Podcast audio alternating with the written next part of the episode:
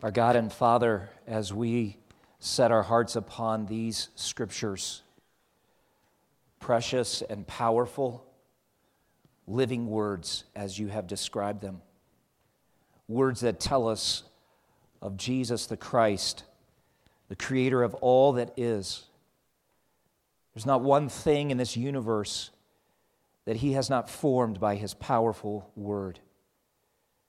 Even in a week where many in the world have been captured by the first photographs of a black hole that exists 57 million light years away. Fuzzy images of something that the Lord Jesus Himself has created and upheld by His powerful word through the ages. And yet, for many of us, Jesus is more of an interesting figure from history. Someone who intrigues us from time to time, and while at other times is wholly absent from our thoughts. And in the scriptures that we have read, he is revealed not only as the sovereign creator, but as the sovereign king. And as we begin this holy week together, and we open your word, how we pray, Lord God, that you would open our eyes to see Jesus as he is, not as we have imagined him to be in our best moments of creative thought, not as we hope that he might be, as we exercise our souls, sometimes out of their weakness and confusion, other times out of our own curiosity. Our prayer is that the Lord Jesus Christ would be revealed in all of his power, in all of his commanding glory, and that every heart here would see the absolute necessity of bowing before him in our entirety, of worshiping him alone, and serving him out of humility and joy, of reverence and fear. Your word tells us that there is no other name under heaven given among men whereby we might be saved. And though there have been a thousand powerful leaders in the age of history, and though there have been a thousand religious leaders who have sought to build and establish a following, there is only one King and Lord over all, and that is Jesus. So, Lord Jesus, by the presence and power of your Spirit, would you establish your dominion in the heart of every person here today? And wherever your gospel is preached, we ask that you would be exalted and known and loved and served. These things we pray in Jesus' name. Amen. With the arrival of spring and the beginning of barley harvest, Jerusalem was beginning to swell with visitors from far and wide. It was the week of Passover, and the high and holy celebration of Israel's rescue from Egypt would culminate in six days with the sacrifice of thousands of Passover lambs. On the 15th day of the month of Nisan, as Israel knows it, and in conjunction with the first full moon of spring, Passover celebration begins every year. Jewish pilgrims from the surrounding regions and nations were on the road to Jerusalem now. And for many, this annual trip was to celebrate their deliverance. For others, it was a trip of a lifetime. By the estimate of some historians, Jerusalem was a city of 100,000 residents 51 weeks out of the year. But during this week of Passover, the pilgrim population would swell the city of David to perhaps a million souls. At this particular point, as we come to Luke's Gospel, chapter 19, this morning, just shy of 1,500 years had come and gone since Yahweh had parted the Red Sea, swallowed Pharaoh's army, and rescued his people and delivered them to the promised land. 1,500 years since the first Passover lambs were offered in sacrifice. The blood painted on the doorposts of their homes, and the angel of, of, the, of death had moved swiftly and silently through Egypt. That was a night of judgment and death for some. It was a night of salvation and rescue for thousands of others. In six days from this particular moment, God Almighty would forever change the history of the world. And he would change even the celebration of Passover itself. Like all other lambs prepared for Passover, Jesus the Christ will undergo the final examination and scrutiny and will be found to be the perfect sacrificial lamb. Spotless, blameless, blemish free. And on this first day of Passover week, Jesus enters Jerusalem not as a lamb, but as a king. I want to invite you to open your Bibles this morning to the Gospel of Luke and find chapter 19 and just four verses for our consideration this morning, verses 37 through 40. Now, if you're looking at a copy of the scriptures that includes some of the paragraph headings, you might notice that over verse 28 it says, the triumphal entry. It's an entry of Jesus into Jerusalem at the beginning of the week. And partway through this particular paragraph, verse 37 tells us, and I want you to follow along. And if you don't have a copy of the Bible in front of you, you can read the words that are printed on the screen. But this is the word of the Lord.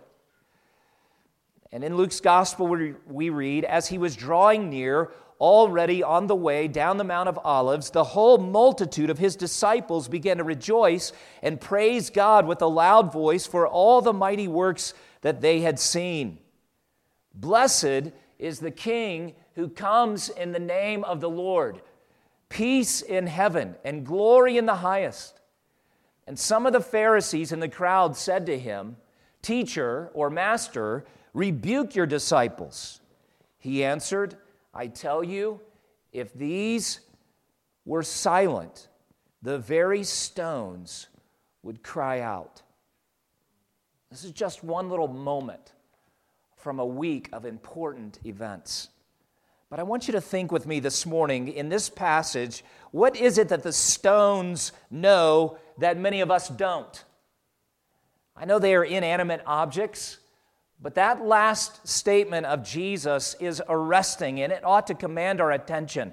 What did these disciples see that compelled them to praise God with this kind of exuberance and joy? And what were the Pharisees missing at this particular point that they would actually say to the king, Rebuke your disciples, censure them, silence them because of what they sing in praise?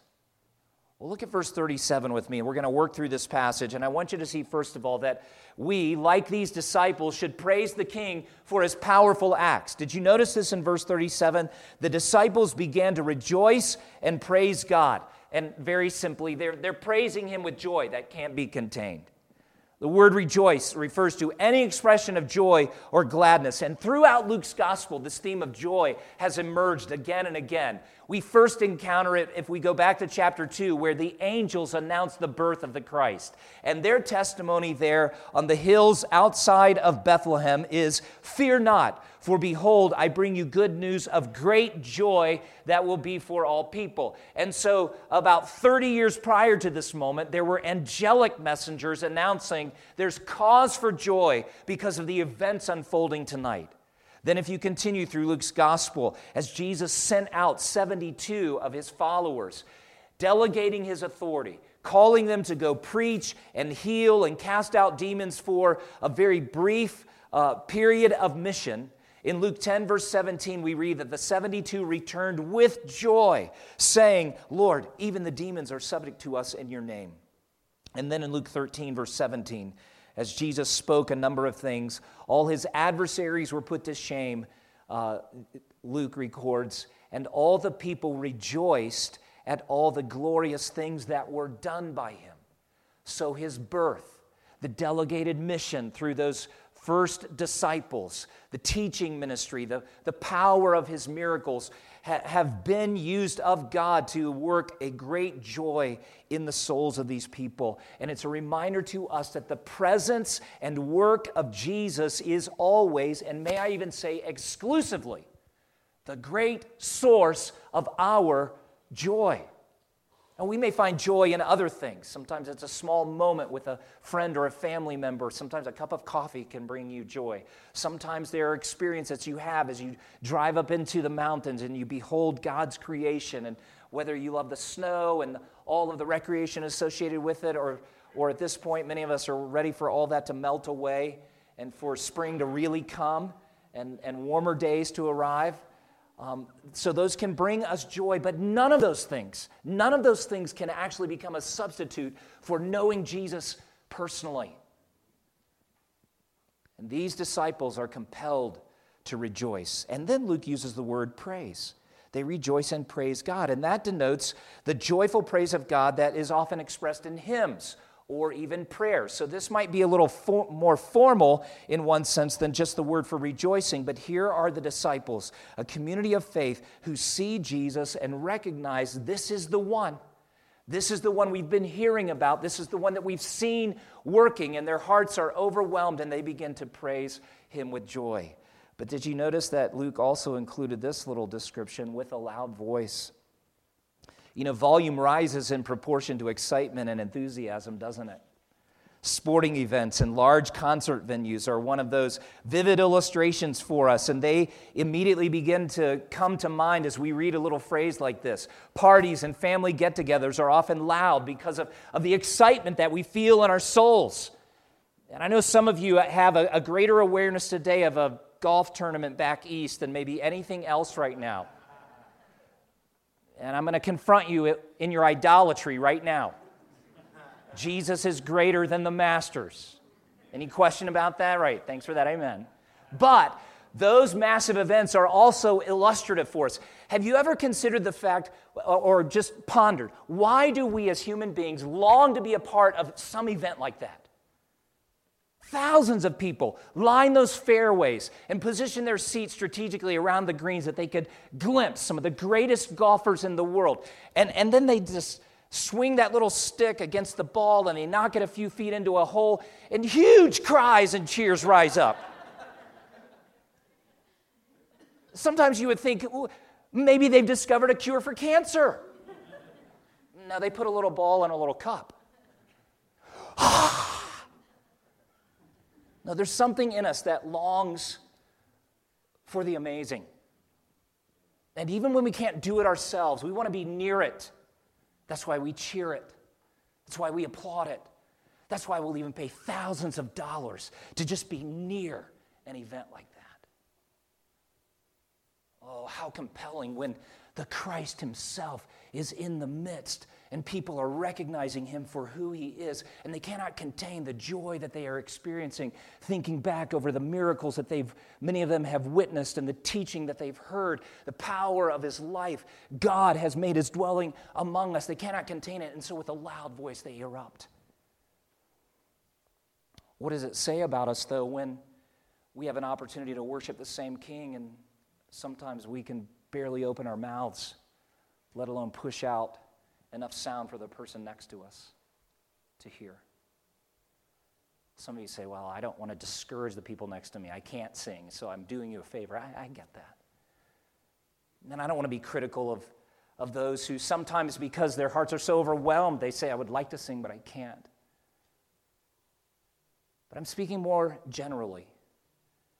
Do you find Jesus so compelling that you have to open your mouth and talk about him or sing about him?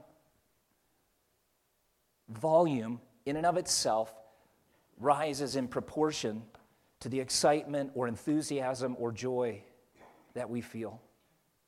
Something in this king is so compelling that to praise him with quiet sobriety is inappropriate at this moment. Well, there's another thought here. They're praising him for all the mighty works that he has done, praising him for his works now, for those of you who are visiting with us, our, our, regular sermon series is moving through the Gospel of Mark, so one of the four Gospels, and we've pushed the pause button on that for a couple of weeks. We'll come back to the Gospel of Mark. But even Luke picks up on something that all the Gospel writers uh, point us to, and that is that Jesus was continually doing mighty works. In his lifetime, apparently, or in the days of his ministry, in three years, he performed hundreds of miracles. A handful of those are recorded for us in comparison to all that he did.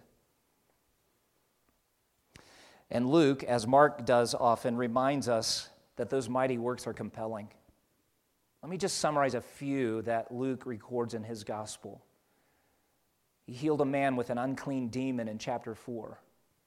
In chapter 5, Luke records there was a miraculous catch of fish that no, no expert fisherman could take credit for. It was clearly a work of Jesus as God. He healed a leper, healed a paralytic, healed a man with a withered hand in chapter 6. He healed the centurion's servant from a dread disease in chapter 7. In chapter 8, he calmed the storm. He cast out more demons. He healed a woman with a blood issue. He raised Jairus' daughter from the dead. In chapter 11, he cast out a demon. In chapter 13, he healed a woman with a disabling spirit. In chapter 14, he healed a man with edema. And in chapter 18, he had healed blind Bartimaeus. And not recorded in Luke, but mentioned by John, is the raising of Lazarus just a few days before this triumphal entry. So the mighty works that he had done throughout the region are becoming well known, and the report is widespread. And these are the acts of power which indicate that Jesus possesses the authority of heaven. This is God in flesh, making his dwelling among us. This is the King of the environment, the king over disease, the king over hell and the demons and spiritual forces of darkness. This is the king over the nations, and he's arrived. And they're compelled to praise him for his mighty works. I was thinking of some of the acts of power that we see in our age, and those works often come to mind as we are praising the Lord on a Sunday morning or even other times during the week when we're not formally gathered uh, as a church family. We've been privileged to see the power of God at work in the hearts of young and old alike in this congregation, haven't we? These baptisms that we have had over the last several months are great joy, and more are coming, by the way. It's a powerful act of gospel conversion. We've watched God restore relationships. Those are powerful acts of gospel reconciliation. We've seen people sacrifice possessions and relationships in order to engage in gospel work right here in this particular community. And I would say those are, are powerful works of gospel transformation as He becomes so real to us that we say, to, to use the words of that great Martin Luther hymn, we let goods and we let kindred go. We don't hold on to things that we don't have power to keep eternally. We turn them loose in these few short days of life and we invest ourselves in the eternal work that God has called us to. These are all present day acts of power. And I would be remiss if I did not even speak a word of joy in seeing Becky and Steve Belial here. Becky, who we've prayed for for months and months, that God would heal her and restore her, and He is in the process, isn't He? Welcome. His powerful works among us are reason to rejoice and praise God with a loud voice. But my great sorrow this morning is that some of you actually have no eyes to see it. It's taking place around you, but at this moment, it's just, it's no big deal. The eyes of your soul are, are captured with other things. You have spent your emotional energy and capital in other things than Jesus. Your eyes are filled with self or worldliness or lust or bitterness. You're blinded by things in your heart and things in this world. And if you were honest this morning, you would have to say, I'm not really sure what the big deal about Palm Sunday is. Oh, my friend, ask God to give you eyes to see this King. We praise him for his powerful acts. Here's the second thing in this text, though. We praise the King for his divine mission. Look at verse 38. In verse 38, the, the specific praise of these disciples is this Blessed is the King who comes in the name of the Lord. Now, the first thought that is going to emerge from this text is that the king is actually on the mission of God Most High, and he is successful in it. He has been successful in every part up to this point. He's fulfilled every command that the Father has given him. He's fulfilled every purpose that God has sent him for, and he is about to fulfill the ultimate purposes. That word blessed, as it is used here by uh, the gospel writer, has to do with either a, a blessing that might be pronounced uh, upon God who has acted, so we respond saying, We, we bless God or it is often in Scripture used of God's action or intervention in our lives that makes us or results in our blessing, bringing us into a desired relationship with Him.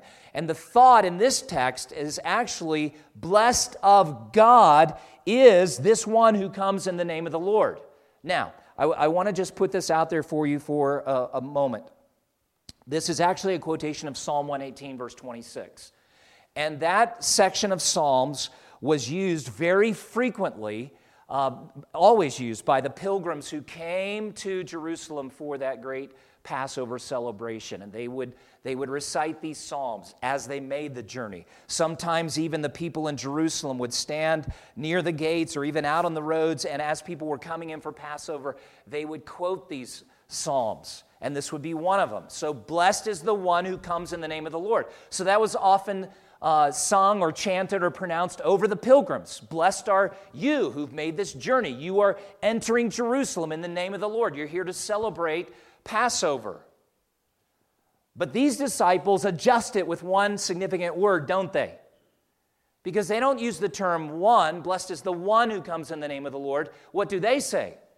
Blessed is the King who comes in the name of the Lord.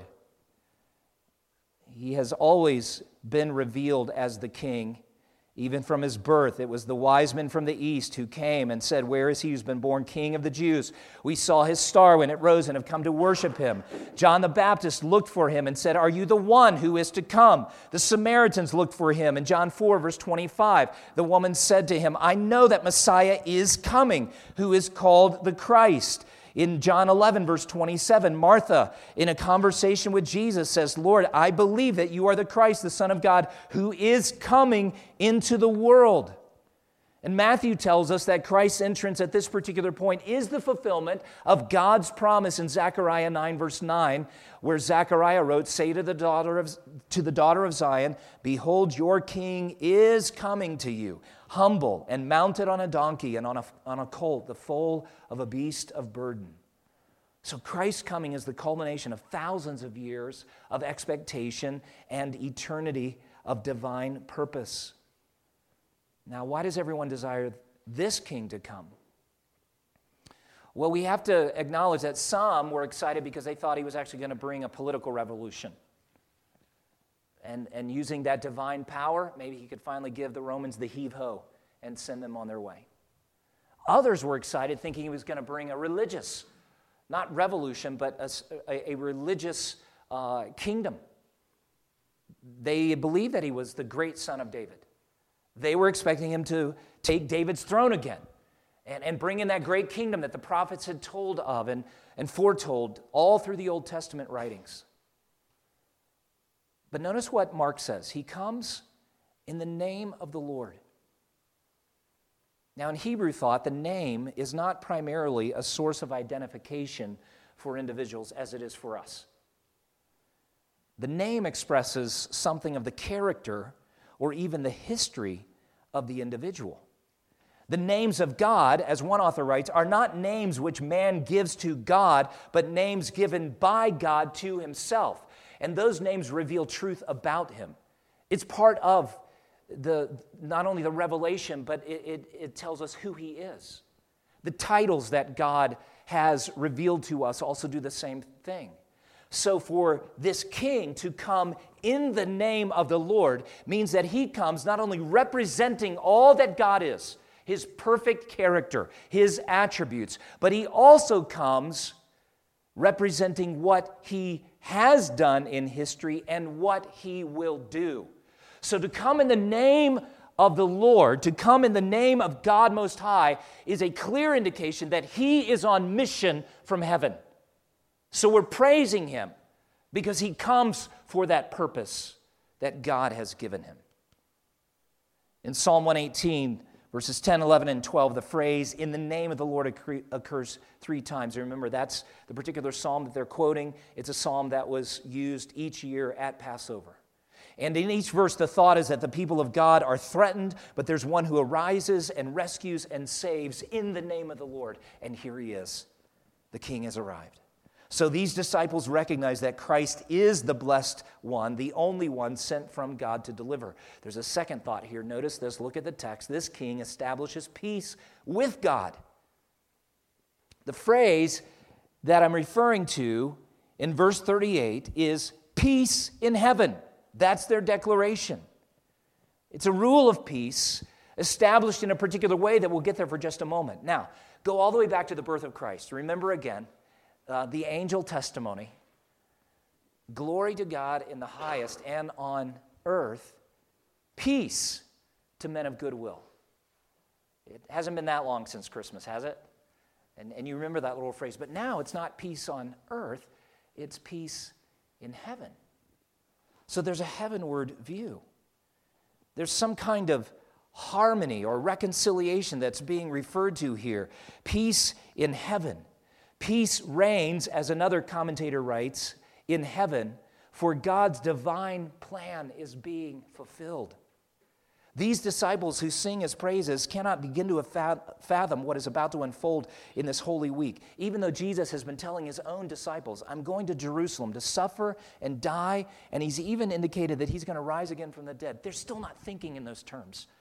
But the king is on the mission from heaven, and the king intends to accomplish a great peace.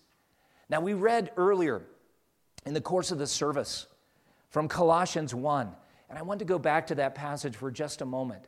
For in him, Paul writes, all the fullness of God was pleased to dwell, and through him to reconcile to himself all things, whether on earth or in heaven, making peace by the blood of his cross.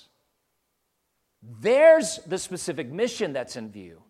That's how there will be peace in heaven for rebels on earth rebels on earth who've sinned against the Most High God, who've gone their own way, who violate His commandments. They, they don't need something to just kind of tweak or adjust their environment. They need someone to intervene in the, in the serious condition that they find themselves with the God in heaven. This God is angry over sin every day. His wrath is continually fueled by our rebellion. And unless someone intervenes, all rebels will have to face this holy God. But this king has entered Jerusalem on this day in order that he might die a substitute death, shed his blood on the cross, and by that very blood, as Paul says in Colossians 1, make peace with heaven. Paul also wrote in his letter to the Romans, since we have been justified by faith, that as we put our faith in this perfect King, Paul writes, since we've been justified by faith, we have peace with God through our Lord Jesus Christ. I know that some of you are not at peace. You wake up almost every day in turmoil. Stomach is churning. And it's way more than Tums or Alka Seltzer can handle. You say to yourself, I feel so lost, feel so alone, feel so overwhelmed, feel so dead. You know, the solution is not another pill. The solution is not a stronger prescription. The solution is to find real and lasting peace and it's only this king who brings it. It's only as you're in personal relationship with him that you'll know it. Some of you feel like you're on this performance treadmill, treadmill and you feel like it's set a little too high. It's not that you found a pace and like I can keep up, but you feel like you are in danger of being blown off the back. It's a treadmill of trying to perform enough, to measure up, to meet the expectation of family or friends or the religious community that you're a part of, and you feel exhausted by it. You're not at peace. But this king came, lived the perfect life you could never live, lived as your substitute, died on the cross, the death that you and I should have died by our sins. Again, the substitute. And at the end of this week, we'll rise from the dead as the sign that God Almighty has accepted both his life and his death in the place of every sinner who believes. And he says, Let me get you off of that treadmill and actually give you life. There is only peace through the blood of his cross. Well, not only does the king establish peace with God, but he receives glory because he is God. Glory in the highest is the next description. Any of you have an old box of trophies like this? When we moved two years ago, we got rid of a lot of stuff and should have gotten rid of a lot more. But there was a little box like this down in a storage room of our old house. There's a trophy from a Pinewood Derby that somehow I won years ago. Even overcame the scandalous, illegal weighting of another guy. He had bored out some holes in the bottom and melted down fishing uh, sinkers, thank you. Poured them in there and his car was first down the track, and everybody stood in awe. And then somebody said, That was unusually fast. Sure enough, pulled it off, turned it over. Illegal. Well, guess who was second place? Somehow. Other awards and trophies collected through the years, and you've probably got things like this as well. You might even have a trophy case in your home. But realistically, do, do any of those awards belong maybe in the Smithsonian? Maybe even in a state museum? Hmm, doubtful, isn't it? And if you think about why, it's because those awards and honors just don't really carry significant weight. I mean, in their moment, it was a big deal for you or your family or friends who were gathered around, or maybe the team you were a part of. And, you know, for a brief moment, you held up some kind of trophy. But in the end, there's just no weight to it. Do you know when the Bible uses the term glory, the glory of God, the glory of the Lord, it's actually using a term that has to do with his weight, his weightiness. And for these disciples on this particular day to take that phrase, glory in the highest, they are actually pointing people's attention to the weight of this individual who's entering. They're saying he is worthy of our praise, he's worthy of our worship. Now, look at the response of the Pharisees because this is what helps to, this stands, this stands in such stark contrast to the praise that it's instructive for us. Verse 39. And some of the Pharisees in the crowd said to him, Teacher, rebuke your disciples. They're actually saying to Jesus, censure them. Now, we won't spend a lot of time going into why they may have said this. Perhaps it's because they're worried that the Romans will think that this is some kind of political uprising, a threat that needs to be put down, and they'll all be in trouble. I think it's actually more likely that the Pharisees are simply refusing to acknowledge what this crowd is testifying to, and their track record all through the Gospels has been resistance and opposition and rejection. Even in our study in Mark, we've encountered that, haven't we? That some of them were actually spreading rumors around that the miracles that Jesus was performing were being done by the power of the devil. So they've opposed him at every turn. And I think this is mostly because they're the ones who control Jerusalem. They're the ones who are supposed to be in power of any of these crowds or worship services or, or gatherings of a religious nature. And it really ticks them off that Jesus is the object of this praise. But in rebuke to these faithless ones, Jesus says, look at the text, I tell you, if these were silent, the very stones would cry out. Now, what does this tell us about the glory of Christ if, because of the silence of human beings like us, inanimate objects like stones would begin to cry out? Think about that. Jesus is not saying there's some inherent life in these stones, some life force that's at work in them. No, he is revealing to us, again, truth that we've encountered all through the scriptures and is specifically stated in, in the Gospels that he is the king who brings life and because of that deserves glory because he is God. You see, he's the object of this praise. In the Gospel of John, chapter 1, we read, In him was life, and the life was the light of men. The light shined in the darkness, and the darkness has not overcome it.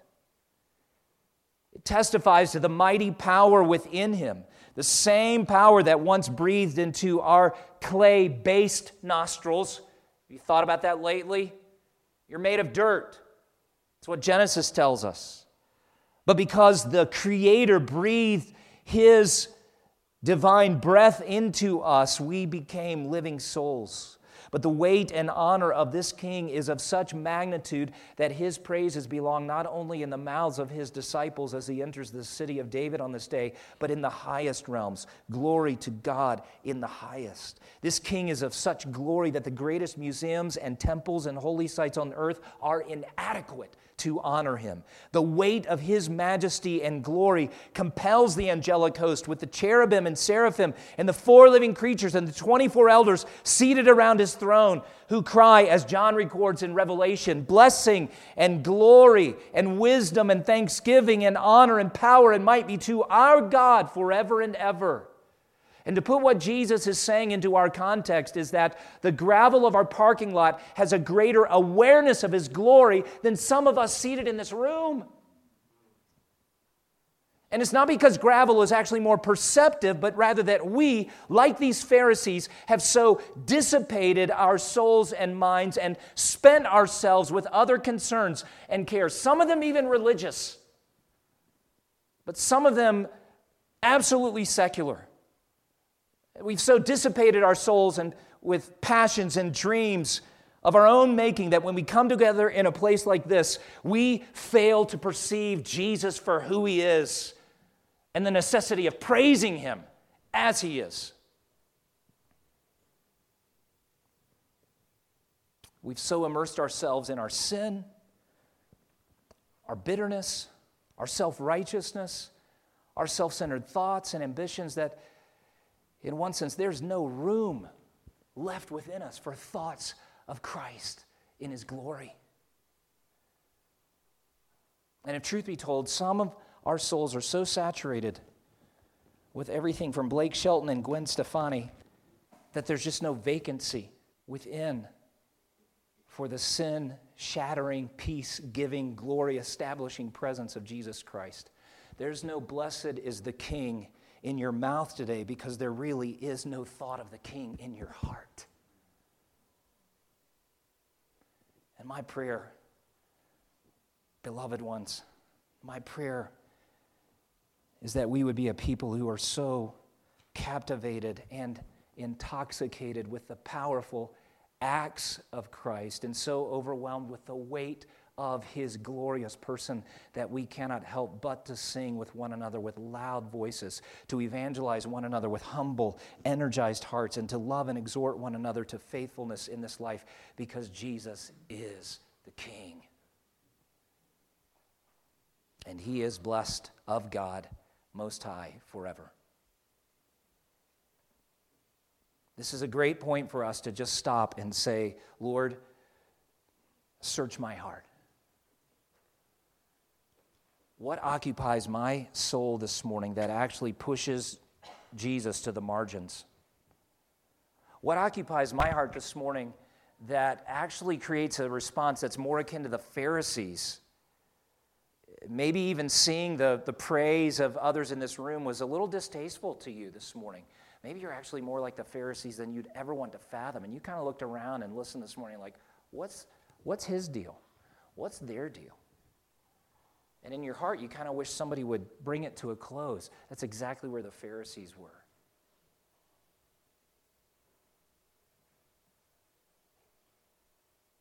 And they would be the very ones who, by the end of the week, would call for his death.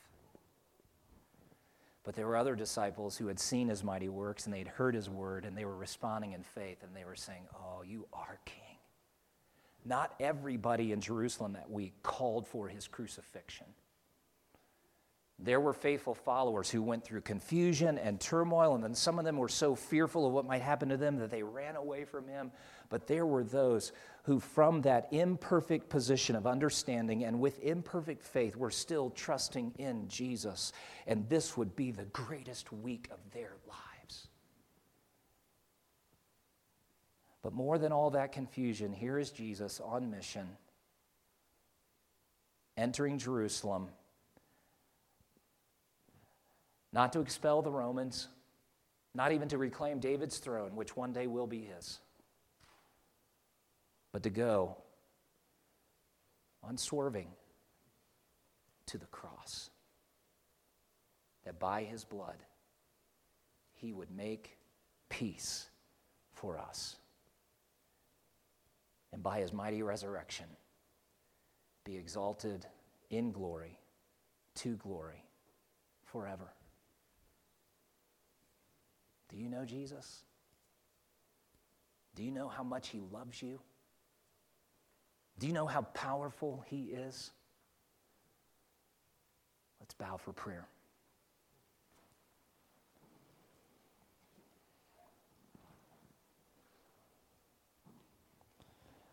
Lord Jesus, there are many of us who sincerely crown you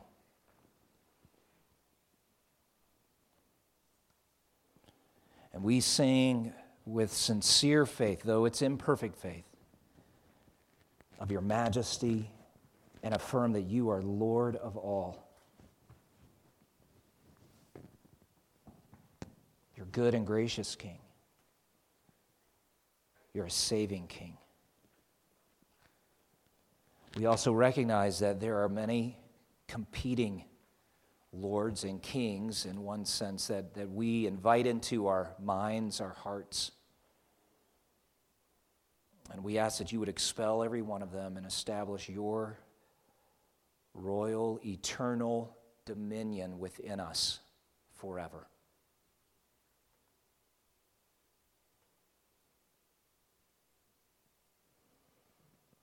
Forgive us for being so enamored with our own objectives and ambitions in life, or the worldliness that is all around us in its many forms, whether it be entertainment or vocation. Oh, Lord God, would you just cleanse us from all of those sins and competing interests? And establish your dominion and lordship. And even as you came to save and to bless eternally, do that saving work this morning and bless us for your name's sake. We pray these things in Jesus' name. Amen.